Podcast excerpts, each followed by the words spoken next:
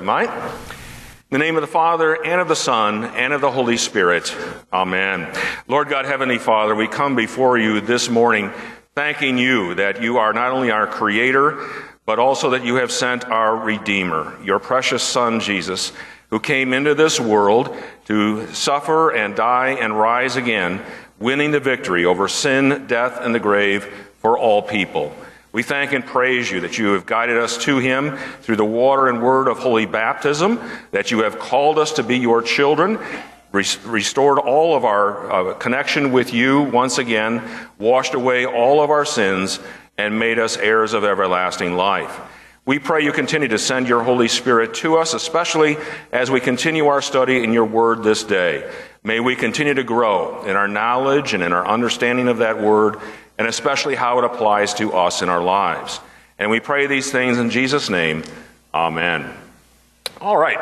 So last week we began our new study of the Gospel of John, written by John the Apostle, remember, the uh, brother of James and the son of Zebedee.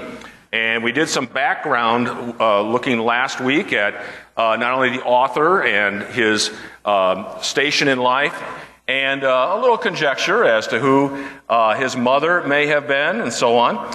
And we got through verses 6 through 8 of John chapter 1, and we'll pick up there and move forward here today. So, John chapter 1, and we'll just go back uh, briefly to verses 6 through 8, and then uh, we'll get a running start, and then we'll go uh, forward from there.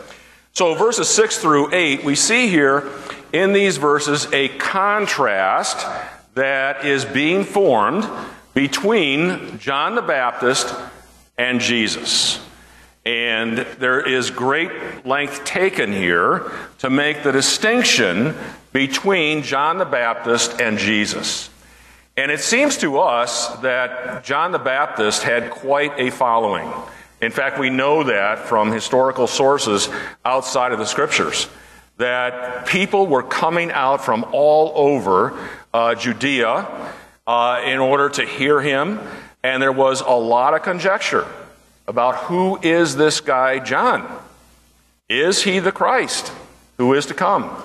Is he the prophet? Is he Elijah? We'll get into these as we go.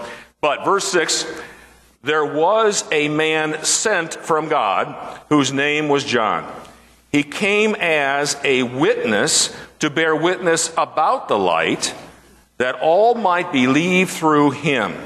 He was not the light, but came to bear witness about the light.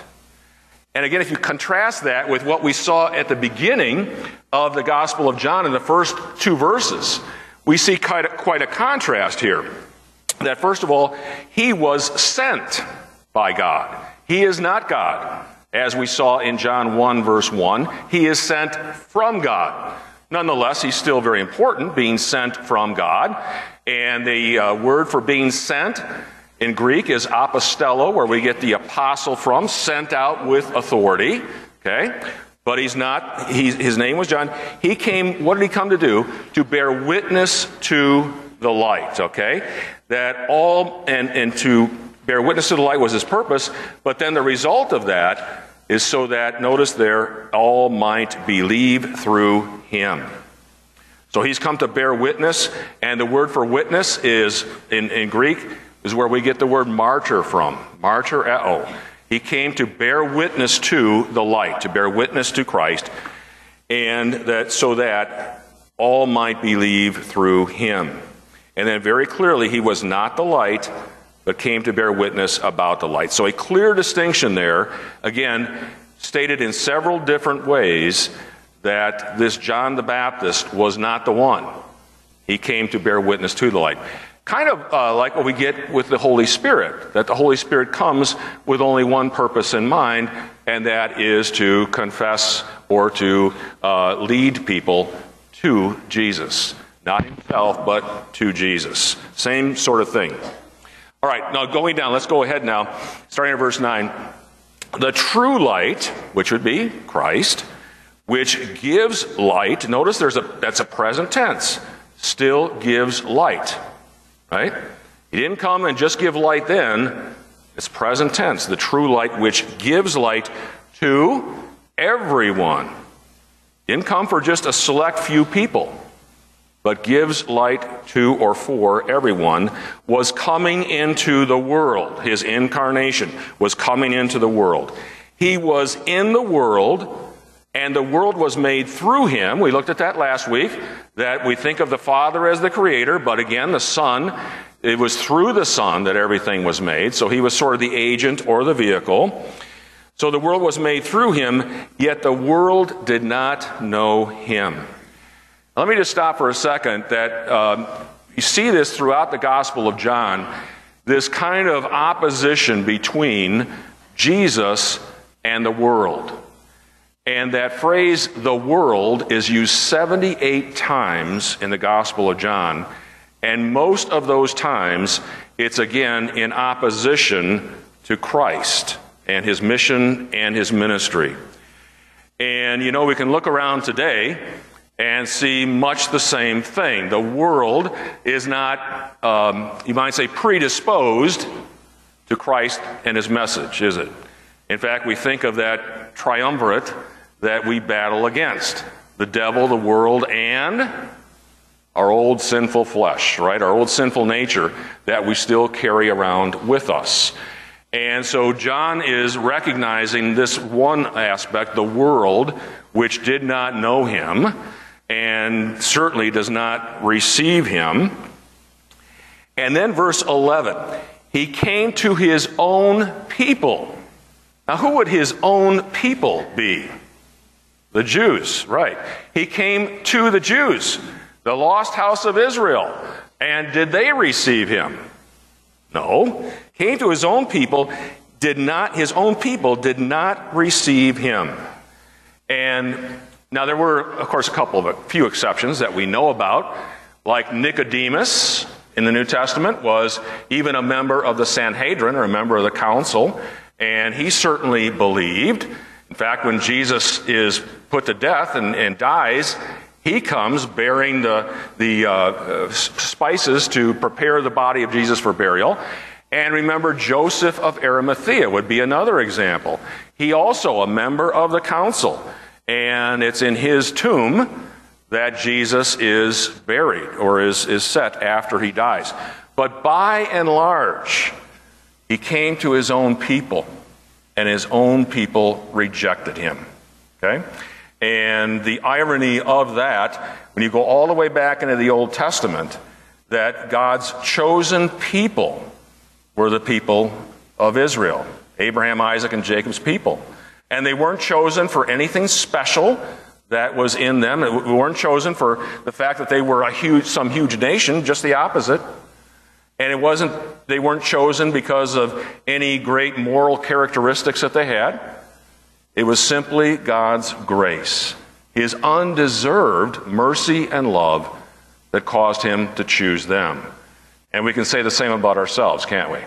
It's not anything in us, it's simply God's grace and mercy that He has chosen us and that through Christ we are His. There are times in the Old Testament that God's people are referred to as his son, that Israel is referred to as his son in the Old Testament. And unfortunately, that son, the people of Israel, were not faithful. Now comes the one true Son of God, the one who will be perfect, the one who will be sort of Israel reduced to one before God. And he will be faithful, perfectly faithful, where the people of Israel were not. And it's only through baptism then that we are called sons of God. That we share in that per- perfect obedience of Christ and are called to be true sons of God. As Paul says, no longer slaves, no longer servants, but sons. Because what did the son get in the family? The inheritance, right? And our inheritance is everlasting life, never ending life in the presence of God. And that's what Jesus does for us. Okay? But to all who did receive him, verse 11, who believed in his name, he gave the right to become children of God. So let's stop there for a second. All who believed him, it is through faith that we receive this right to be called children of God. Notice there, it's not our right to begin with, is it? It's not a right we have. We're not entitled to that by our very sinful nature. But notice the gift language there. He gave the right to become children of God. And again, it is through faith and trust. That is it. There's nothing that we do or don't do. There's nothing that, you know, makes us stand out from other people. It is simply a gift given from God. The right to become children of God, who were born not of blood, nor of the will of, fle- of flesh, nor the will of man, but of God. It is God who brings this about.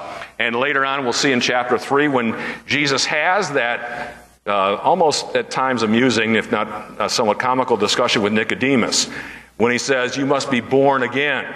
And Nicodemus says, How can that be? He's thinking of a physical birth.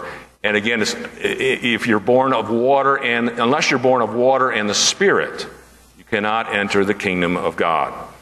And again, this is God's work, not our work. And it's nothing we are entitled to or we have a right to have or to get on our own. Okay? Uh, let's stop for a moment. Any comments, questions before we. Yeah, Mark? The idea of knowing him, the world cannot know him. Mm-hmm. Does that mean recognize, acknowledge, own? Uh, now with the, those about that, and now those who did receive him. Right. They did that faith. Right. Okay, so the, the comment for those listening on radio was about this idea of knowing him, that they did not know him, whereas the others did. Now, there's a, in, in John, the word for know means more than just, I know some facts. I have intellectual knowledge that this guy exists out there. It means much more of an intimate relationship of faith and trust. And so that's a good point, that through the Gospel of John, we got to keep that in mind uh, when it says knowing him. And the world does not know him, of course, apart from the work of the Holy Spirit. And we have the same conundrum today.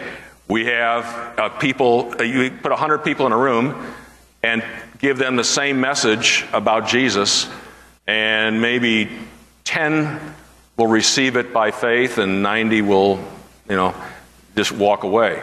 And again, we say, remember, that when someone is saved, who gets the credit for that? God does, right.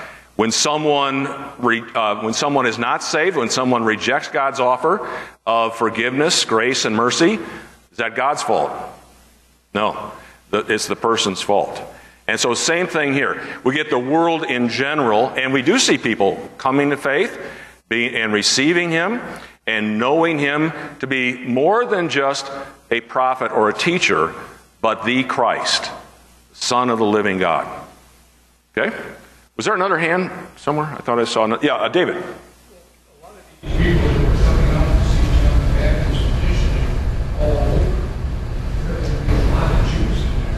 Yes. So the comment was those who were coming to see John the Baptist, there had to be a lot of Jews in that crowd. In fact, they were uh, primarily Jews. Uh, I think I mentioned this last week that in the Gospel of John, we hear most about Jesus' ministry and his conflicts with those in Judea and around Jerusalem, whereas with Matthew, Mark, and Luke, we hear most about him up north in Galilee and his ministry there. And we're going to see even today about the conflict that you can just see is, is building with the chief priests and the Pharisees and others. And so, yeah, there were a lot of Jews coming out. In fact, uh, we'll see that they sent, they even sent out a scouting uh, team from Jerusalem to find out what's this guy John the Baptist doing out there? Who is this guy? Yeah. Okay, any more before we move ahead? All right. Verse 14 is really key because when you're reading along in the first chapter of John and you hear all about this word, and then you hear that the word is a he, And if we didn't know what we know, what we know, of course, we would say, well, who is this word and, and what is this word? Verse 14 makes it unmistakably clear. And the word became flesh and dwelt among us. And we have seen his glory as of the only Son from the Father, full of grace and truth. Okay? So let's stop there for a second the Word, now this refers right back to John 1 1, right? In the beginning was the Word, and the Word was with God, and literally in the Greek, God was the Word, although usually don't translate it that way, but that's the way the order is in the Greek. So that word up in verse 1, and remember in verse 1, John is emphasizing the fact that this word is divine, that this word is God. Here in verse 14, just the opposite. He is emphasizing the fact that this word is also human and has come, has become flesh. There's a, a, the Greek word for flesh here means both body and spirit, or body and soul. It's used throughout the New Testament for that. Uh, it's a Greek word sarx. And notice he came and dwelt among us. Guess what the word is for dwelled? Tabernacled with us. He came and tabernacled with us. In other words, he pitched his tent uh, in our midst. Now, there are scholars who go on both sides of this. Some say, well, you know, the tabernacle um, being a tent this kind of indicates sort of a temporary. He's kind of here for his three year public ministry and then he's gone.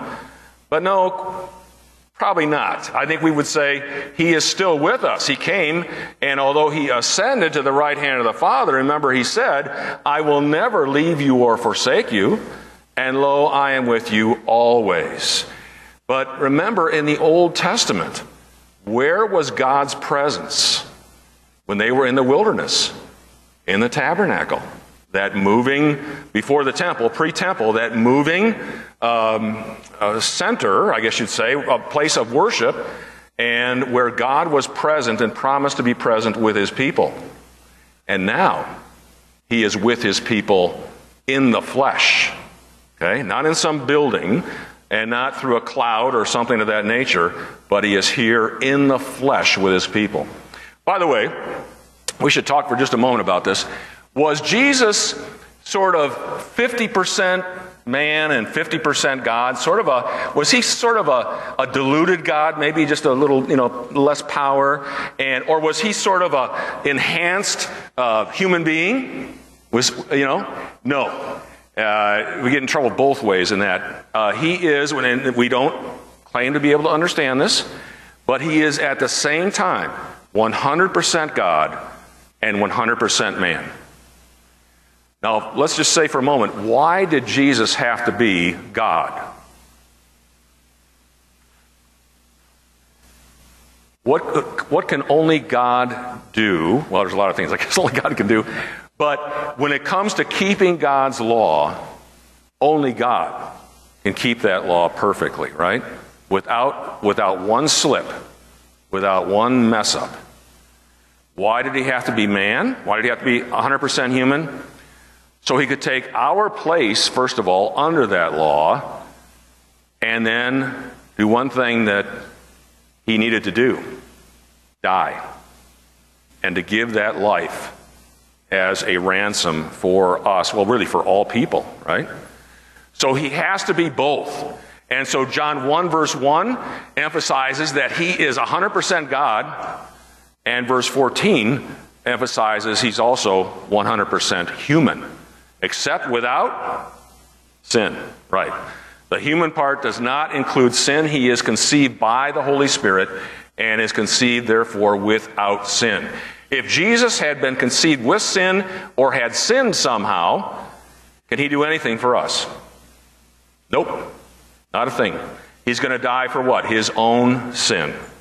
Can't do anything. Can't give us anything. Okay? And that's why this is so important. This is not just sort of theoretical, uh, you know, theology. It is, is vitally important and uh, for us and for our eternal welfare. Okay? So, he, he tabernacled among us, and we have seen his glory, glory as of the only Son from the Father, full of grace and truth. Let's go back to the Old Testament for a moment. Where are some spots we see the glory of God in the Old Testament? One that comes to mind uh, right away, to me anyway, is Moses up on Mount Sinai, and there is uh, God in his glory, and we hear about thunder and, and lightning and so on. Um, when the temple was dedicated, how did God show his glory? Great cloud came into that temple so that the priests could not even minister. Or you might say, even earlier than all of this, well, not, uh, yeah, it is earlier than all this, uh, when God is leading his people through Moses through the wilderness. How does he make his presence or his glory known? Pillar of cloud by day, pillar of fire by night, right? And so there's spots through the Old Testament where we see God demonstrating his glory, majesty to his people, and also, very importantly, his presence, that he was with them there as they were traveling through the wilderness. Now, in the New Testament, we see the glory of God in the person of Jesus Christ, don't we? We see all of his miracles that he does. We see him feeding 5,000 men, we don't know how many women and children, with just five loaves of bread and two fish. We see him giving sight to the blind, hearing to the deaf, and, and all kinds of different miracles. But in the Gospel of John, there's one thing that John really emphasizes that is not so much in the others, and that is the glory of God connected with the cross. And we're going to see this much later when we get into the high priestly prayer that where Jesus says, Father, glorify your name. And we hear the voice back, I have and I will, basically. And it's, it's on Maundy Thursday, he's going to the cross the very next, within, within 24 hours. And so, I've, I've said before, if you want to see the true glory of this God, look no further than the cross and see there the God who loves you so much that he will even die, intentionally, voluntarily die for you and for all people. And John does a good job, we'll see it later on, as I said, of connecting the glory of God with the cross. Okay? All right. Uh, so this one again, emphasizing the humanity. And if we go to verse 15, John bore witness about him and cried out, This was he of whom I said, He who comes after me ranks before me because he was before me. So he's, he's above me, he's a higher rank than me. He was before me. For from, for from his fullness we have all received grace upon grace. For the law was given through Moses grace and truth came through Jesus Christ. Now, let's stop there for a moment. Is it the case? We, we think this is primarily when he says the law was given through Moses, grace and truth came through Jesus. We think this is simply a matter of proportion. So let's stop and think for a moment. Was Moses only about the law in the Old Testament and Christ only about the gospel in the New Testament? No, both are false. There's a great deal of gospel in the Old Testament. In fact, take a look sometime at the first verse of Exodus 20, and there we see God saying, I am your God who brought you up out of the land of Egypt, right? Referring to the actual uh, saving and releasing of his people. And throughout the Old Testament, we have a great deal of gospel that is given, especially pointing ahead to the coming of the Savior, somewhere in the neighborhood of 300 prophecies in the Old Testament that are fulfilled in Christ. And boy, there are times where Christ will speak law that could take the paint off of a wall, you know, uh, where there's going to be on the last day weeping and gnashing of teeth. It doesn't sound like gospel to me. And so sometimes people have this false dichotomy that, well, the Old Testament is all law, and guys like Moses and Isaiah and Jeremiah, they were just law, that was it. No, not at all. And the New Testament, well, Jesus didn't say anything that was law. He said plenty that was law. And uh, we, we take a look at that. But again, many times people um, don't know that or, or have a false understanding of it.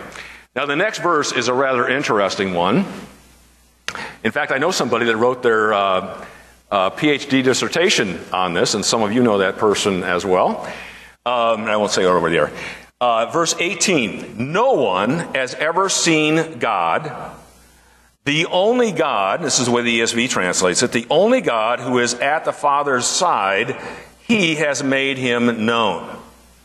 So no one has ever seen God, and we would take this to mean in his full blast glory, his undiminished glory. Now, there, if you want to keep your finger here, if you've got a paper Bible or if you've got the phone one, mark it. Uh, let's go back for a moment because there was a time when Moses asked to see the full glory of God. And let's go back for a moment to Exodus 33, and we want to look at verses 18 through 23. Exodus 33, 18 through 23. So this is Moses here talking with God and making a special request of God. So again, Exodus 33, 18 through 23. Moses said to God, Please show me your glory. And he said, I will make all my goodness pass before you and will proclaim before you my name, the Lord. That would be the word Yahweh, right? See, when, when you're reading the Old Testament and all the letters are capitalized like that, that's God's personal name, Yahweh. I am that I am, or I am who I am.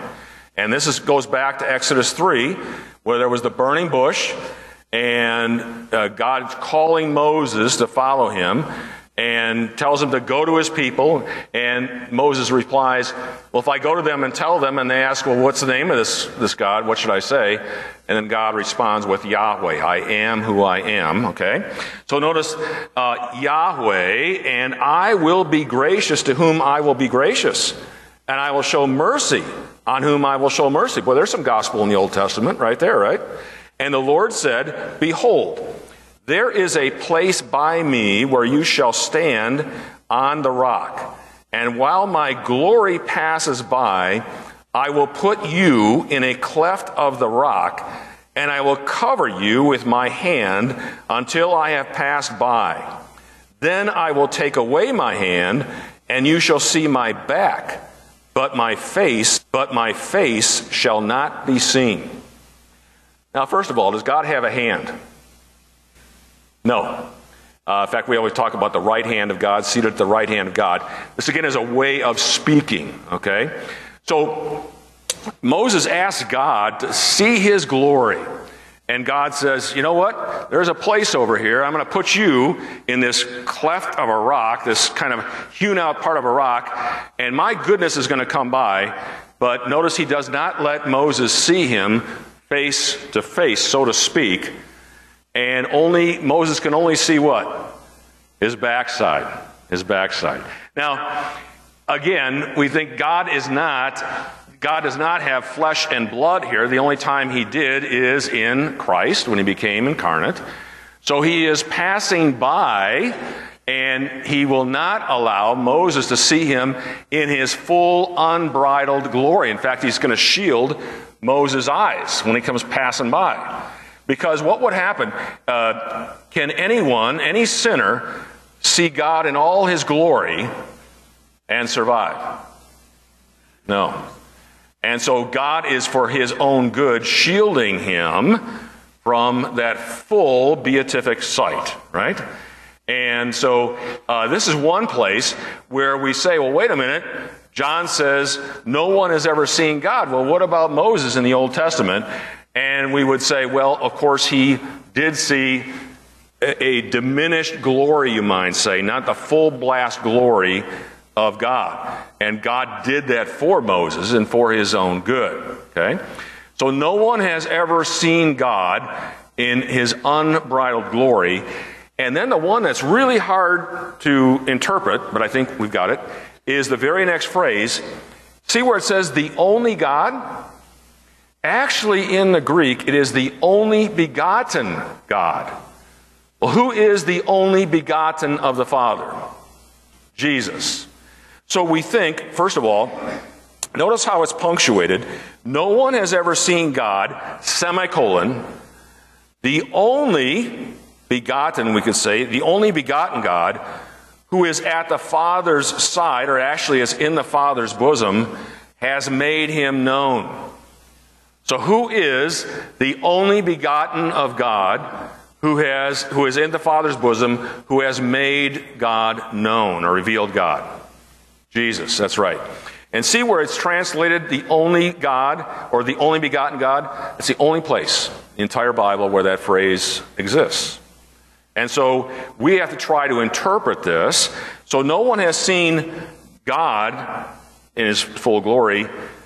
The only begotten God, or the only begotten of God, who is at the Father's side, has made him known or has revealed him. Other words, Jesus has revealed him. Yes? Yes. Yeah, good point. Uh, in in uh, the Garden of Eden, you've got God walking, and again, we think that was not in his full glory, though, for Adam and Eve. Yeah, yeah. We see God appearing and, and communicating. You also, another one that came to my mind is uh, the calling of Isaiah, where he goes up into the heavenly realm and he sees cherubim and seraphim and, and so on. And he says, What's his reaction? Woe is me. It's literally, oy vey, woe is me, for I am a man of unclean lips, and I live amongst a people of unclean lips. So the reaction is always the same. Whenever you're in the presence of God, and if, if it's a diminished one as well. And you, you, get several times in the New Testament where people realize they've been healed for, or, or, for, or uh, made well again, and they fall down and worship because they realize they're in the presence of God.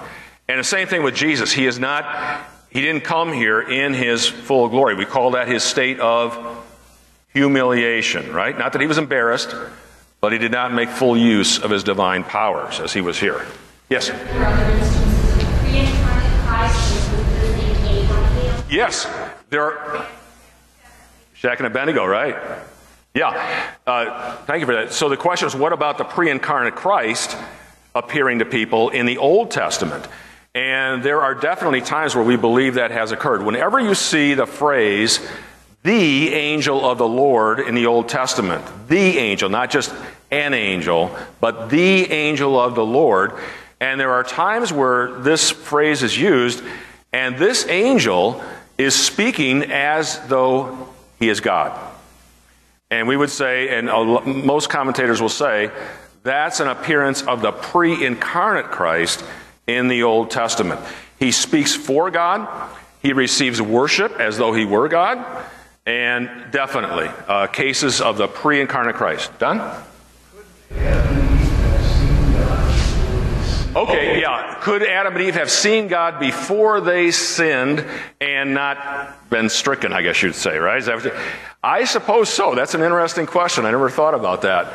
And um, was God there in his full glory beforehand? I kind of doubt it, but I don't, I, we can't, I don't know we have anything that's conclusive on that. But before they fell into sin. Yeah, that's an interesting question. We'll have to ask that one when we get, when we get there. Mark. Wasn't there a place in the Old Testament where the elders sat down and ate uh, yeah, and again, that's that's at Mount Sinai again, and uh, again, we think that had to be not in God's full blown glory again. He um, humbles himself for our sake in the Old Testament, that, that we just couldn't take the, the full, uh, omniscient, uh, uh, holy God in our presence. Yes? And you walk in the uh, hiding, hiding uh, Moses. Yes. The thought behind Rock of Ages. Well, good, good question. Uh, so the cleft of the rock is that rock of ages cleft for me. Let me hide myself in thee. That's interesting. I never thought of that. That's probably the case. We are putting ourselves in Moses' condition at that time. Yeah, that's a good one. I never never thought of that.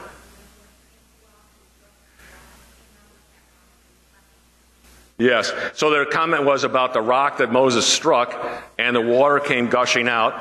And uh, that that one case is where Moses got in trouble. Remember, he did not give God the glory, and that's the reason he doesn't get to go into the promised land. Yeah. All right. That's an interesting point. I never thought of that. The rock, the comparison to the rock of ages cleft for me. All right. All right. Let's get on. Uh, going further now. 19. And this is the testimony of John. This would be John the Baptist. Now, this is the testimony of John the Baptist when the Jews sent priests and Levites from, uh, from Jerusalem. So, again, as I said before, that John is getting very popular, and you can just see now that the Jews are beginning, the, the radar is starting to go up. Who is this guy? We've got to find out about him. All right, so priests and Levites. Levi was one of the sons of Jacob in the Old Testament, and they were the quote unquote priestly tribe. It is the case that all priests had to be Levites, but not all Levites were priests. Okay? But the priests came from the tribe of Levi. The priests in the Old Testament were pretty much the people, you might say, they were sort of the intercessors for people before God. They're the ones that did all the sacrificing at the temple with all the all the animals. They're the ones who uh, went interceded with prayer as well. The others, the other Levites, the other members of that tribe that were still around, uh, would would again be around the temple or earlier the tabernacle. They would guard the temple. They would clean the temple and so on and care for the They also were singers. They were the singers uh, in worship. So uh, our modern choirs, I guess, go back to, go back to the, the Levites. Um, and uh, by the way, um, uh, John the Baptist's parents were of the tribe of Levi. And remember, Zechariah was a priest. Okay? So here's John the Baptist out in the wilderness. His dad is a priest, and his mom, they're both Levites. And here come the priests and the Levites to question John the Baptist. Do you think they're kind of favorably disposed toward John the Baptist? Probably. Because look at what they ask him. Going to verse, uh, let's see, verse 20. Uh, he confessed and did not deny, but confessed, I am not the Christ. I am not this one who is the Christ. So what might they have asked him first? We don't have it recorded there, but what might they have what might they have started with? Are you the Christ, right? And John, not John the Baptist, but John records here how John the Baptist made it abundantly clear he is not the Christ. Next, they ask him, and they asked him, What then? Are you Elijah? Now, why did they ask him, Are you Elijah? Elijah's one of two in the Old Testament that what? What was so special about Elijah? Okay, yeah, well, there's a lot of things special, I guess, about Elijah. I should ask that better. Elijah is one of two people in the Old Testament that we think what? Did not die. Remember, he was taken by God up in a, a fiery chariot, right? And Enoch, uh, it says simply, Enoch walked with God and was no more, something like that, in the in um, Genesis. So there, they, but there's more than that. It's more than that. He just didn't see death. It actually goes back to Malachi. So again, if you want to keep your finger here, or bookmark it, whatever you're doing if you got a phone. Goes back to Malachi in the Old Testament. And Malachi is what? The last book of the Old Testament. And he makes a prediction here. So let's go to Malachi. First of all, let's go to 3 verse 1, and then we're going to 4 verse 5. 3 verse 1 of Malachi. Behold, I send my messenger and he will prepare the way before me. And the Lord whom you seek will suddenly come to his temple, and the messenger of the covenant in whom you delight Behold, he is coming, says the Lord of hosts. Now, who might this messenger be that's going to prepare the way? John the Baptist. But then look at 4 verse 5. 4 verse 5. Behold, I will send you Elijah, the prophet, before the great and awesome day of the Lord comes. So here's why the people at that time were looking for Elijah to come, literally, for Elijah to come. Okay? And they're asking John the Baptist, Are you Elijah? And he said, I am not. Oh, no, that's interesting. Because let's take a look at Matthew chapter 11. So move ahead of, uh, about the middle of Matthew. 11, 11 through 14. Matthew 11, 11 through 14. So this is uh, Jesus. Truly I say to you, among those born of women, there has arisen no one greater than John the Baptist. So this is Jesus talking about John the Baptist. Yet the one who is least in the kingdom of heaven is greater than he. From the days of John the Baptist until now, the kingdom of heaven has suffered violence, and the violent take it by force. For all the prophets and the law prophesied until John, and if you are willing to accept it, he is Elijah who is to come. Now, I thought we just heard Elijah say, I'm not. One more Matthew 17, 9 through 13. Matthew 17, 9 through 13. This is right after the Transfiguration. And by the way, as Barb mentioned earlier, who's up there on the Mount of Transfiguration with Jesus? Moses and Elijah, right? All right. Uh, verse 9 of Matthew 17. And as they were coming down the mountain, so this would be Jesus, Peter, James, John, Jesus commanded them, Tell no one the vision until the Son of Man is raised from the dead. kind of a, we slide over this, but there's a prediction he's going to rise from the dead right there. And the disciples asked him, Then why do the scribes say that first Elijah must come? He answered him, Elijah does come, and he will restore all things. But I tell you that Elijah has already come, and they did not recognize him but did to him whatever they pleased. So also the Son of Man will certainly suffer at their hands. Then the disciples understood that he was speaking to them of John the Baptist. Elijah has come, and they did to him whatever they pleased. If that's John the Baptist, what had they done to him by now? They, he was beheaded, right? And remember, well, we won't go into the story about how, how all that happened. So, how do we how do we uh, reckon this? How do we reconcile the fact that he that John the Baptist says, "No, I'm not Elijah," but Jesus says, "Oh yes, he. He's already come." And uh, they did what they pleased with him. So he is, in the sense, he is not Elijah in the sense that he is not the flesh and blood of Elijah, but he has fulfilled the role that Elijah was to fill, uh, fulfill. In other words, he is the messenger who comes before, we read in Malachi 3, verse 1, and he's fulfilling his role of preparing the way. And that waiting for Elijah to come was again the expectation that God would send one. And isn't it easy for us to see how the people of that time were expecting the flesh and blood Elijah to come. Because Malachi said he's coming, right? So they're waiting for Elijah to come. And John the Baptist makes it clear he is not the flesh and blood of Elijah. He is not. Okay? But Jesus makes it very clear that he fulfilled Elijah's role. Okay? So this is really a hard one, and, and it would appear to contradict itself but not so when understood that way. Yes? Oh, one day Malachi, when he said Elijah, he said John. Yeah, good point.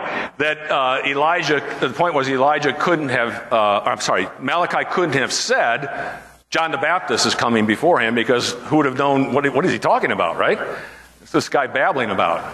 Okay? So uh, it's interesting, at least to me, that uh, again, John the Baptist fulfills the role of Elijah to come. So with this, the people should be ready. And notice there, by asking those questions, the people are kind of expecting that now is the time when something, when the, when the Christ is going to be coming. And they're trying to figure this out. Is this guy John the Baptist? Is he the one or not? Okay, you're not the Christ, you're not Elijah. And finally, they get down to the, now they're down to the third tier. Are you the prophet? And we won't, we don't have the time to look it up, but in Deuteronomy, uh, chapter 18, uh, Moses talks about sending a prophet, uh, God sending a prophet like himself. Okay?